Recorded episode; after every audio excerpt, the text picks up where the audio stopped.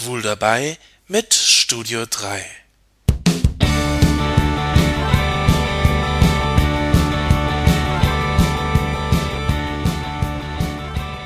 Slash, das sind Geschichten, die homosexuelle Beziehungen zwischen Fantasiecharakteren behandeln.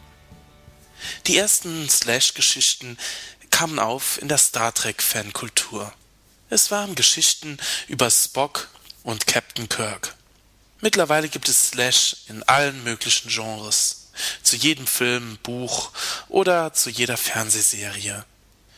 Egal ob Star Trek, Star Wars, Harry Potter, Xena oder sogar bis zum Morgengrauen. Die Vorstellung, die Lieblingsschauspieler könnten in ihren Rollen auch ganz andere erotische Dinge erleben, ist faszinierend und zugleich fesselnd. Es ist eine Art sexuelles Rollenspiel in der Fantasie. Interessant ist, dass Slash keineswegs nur von Leuten geschrieben wird, die selbst schwul oder bisexuell sind. Die meisten der Autoren sind weiblich und heterosexuell. Schon interessant, welch ausgeprägte Fantasien Frauen doch haben.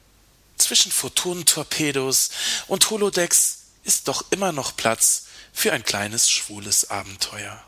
Dabei gibt es softeren und härteren Slash. Der Inhalt kann sich auf sehnsuchtsvolle Gedanken und Blicke beschränken oder richtig pornografisch sein.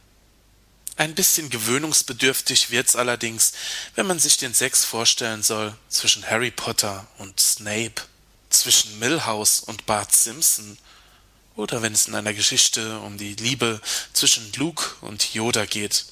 Ach, da würde ich doch lieber einen Wookie küssen.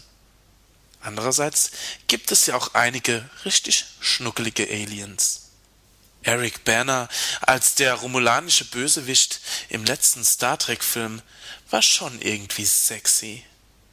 Also bei einem Partner hätte ich gegen spitze Ohren oder Trillflecken auf einem athletischen Körper nichts einzuwenden.